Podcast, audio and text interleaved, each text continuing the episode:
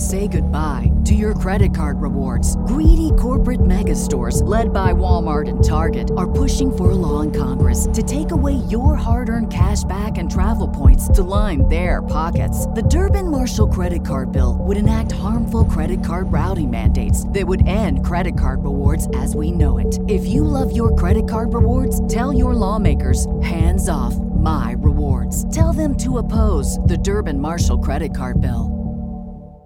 Jonathan Pietzsch, the South Australian Nationals president, also the candidate for MacKillop. Good to have you back with us on Flow in 2022. Uh, good to be with you, Ricky. Thanks, uh, thanks for having me. Now, you've made an announcement over the weekend that we wanted to follow up because uh, it's theoretically one of the most winnable opportunities for the Nationals in South Australia. It's the Legislative Council ticket. Tell us who's on your ticket. Yeah, Ricky, at uh, number one, we've got Gary Johanson, and at number two, we've got uh, Lisa Sherry. All right, and so Gary Johanson leads the tickets. He's the one most likely to get elected in where you don't necessarily need a huge number of um, percentage votes to get there. But he's a former Port Adelaide mayor, sort of raised the eyebrows a bit. He's not someone we know well as a regional uh, representative. Has he got a regional uh, focus in this campaign? Yeah, Gary will be uh, very much focused on the regions and also on the fishing sector, um, both recreational and commercial. Uh, Gary has some substantial business interests in the city that everybody's probably aware of, but he's also quite uh, focused on some of his interests in the country and on regional regional development. Um, so he's actively involved in it, not just talking about it, but actively doing it. Yep, and so um, he's the number one on the ticket. Your number two, uh, you'd have to do incredibly well to get two elected, but uh, was it Lisa Sherry? You said, give us tell us a bit about her. Sure. Look, we're always uh, very hopeful that we can get to her. But uh, Lisa Sherry is uh, from Murray Bridge. She's a food scientist with a passion for motorsports. Um, so uh, really thrilled to have her along for the campaign.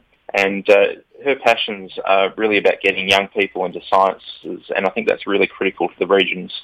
Uh, with most of what we're doing now being based around the science, whether that's from the health sector, to agronomy. Um, there's just so many different facets to it. You've made some policy announcements in the context of, uh, I guess, it was it a campaign launch for the party? So that's really sort of what happened on the weekend? Yeah, so not so much a campaign launch for the party, but a campaign launch for the Legislative Council ticket. Yep, okay. And so there's this push here for, um, you know, MPs not to have a taxpayer-funded car. I mean, that's not going to make a huge contribution to regional roads. Is it more about the symbolism? Uh, look, you could say it's about the symbolism, but I think it's about MPs focusing on what's important and not being in it for the perks that go along with it.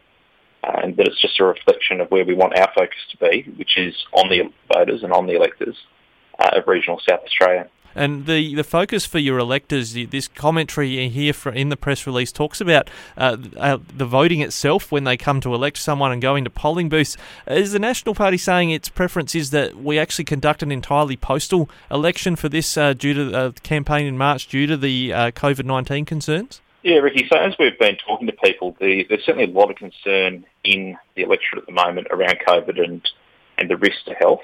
And uh, we've sort of scaled down our door knocking as a response to that as well, because it's been something that people are starting to become quite uncomfortable with. But as we were going into this and um, thinking it through, I think most regional South Australians will be familiar with postal voting. It's something that we've done for a long time, but there are certain criteria that have to be met to be eligible, and the current pandemic is not one of them. Uh, it would actually take a change, we believe, in legislation, possibly in regulation, to make this happen. Um, but the South Australian Nationals are saying to the state government that South Australians need to at least be given the option, even if it's not completely by postal vote. South Australians need to be given the option to those that aren't eligible to be able to have a postal vote so that they're not putting their health at risk uh, as we go to the election. I think there's been a high number of pre-poll and postal voting in past elections, and the New South Wales council elections they were postponed, and they still went ahead. You know, they have in-person elections in New South Wales.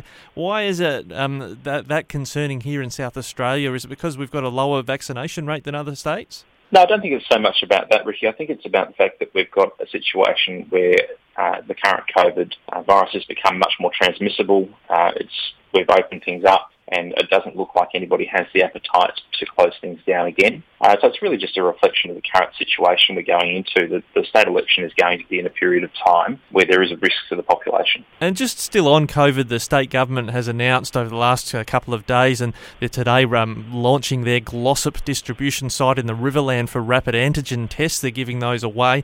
Have they been fast enough, in your view, the state government, in deploying into regional areas these rapid antigen tests?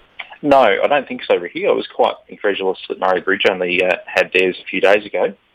Um, we've had plenty of time to think about this and to plan for what was going to happen when the borders opened. And it seems to be knee-jerk reactions and, and uh, delayed reactions continually happening across this um, response.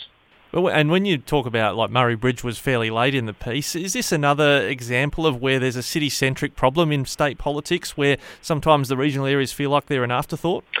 I, would certainly say so. And thinking about that situation, if um, if some of our larger regional centres weren't prioritised uh, early on in the deployment strategy, we've got a situation where country people aren't just having to drive to their regional centres, but they're having to drive into Adelaide um, to get testing, potentially being ill or um, being affected. So it also increases that risk of transmission. Yeah, and just lastly, the uh, Kingston Southeast, the hospital, I think had to close, may still be closed. I haven't been able to check that first day back in the office, but uh, you know, does that is that a sort of canary in the coal mine for regional health uh, when you've got a COVID uh, transmission rate that's happening? The Angaston Hospital, I think, is only taking COVID cases and nothing else now. Is this sort of showing how poorly funded country health has been in South Australia?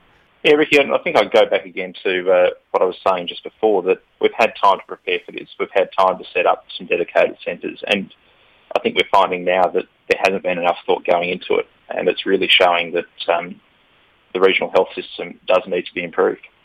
All right. Well, we look forward to hearing more on the policy front from the um, SA Nationals going into the election. Maybe catching up with Gary Johanson, Jonathan Pietzsch, national Pre- uh, state president for the um, Nationals in South Australia and candidate for MacKillop. Great to catch up with you again today. Thank you for having me.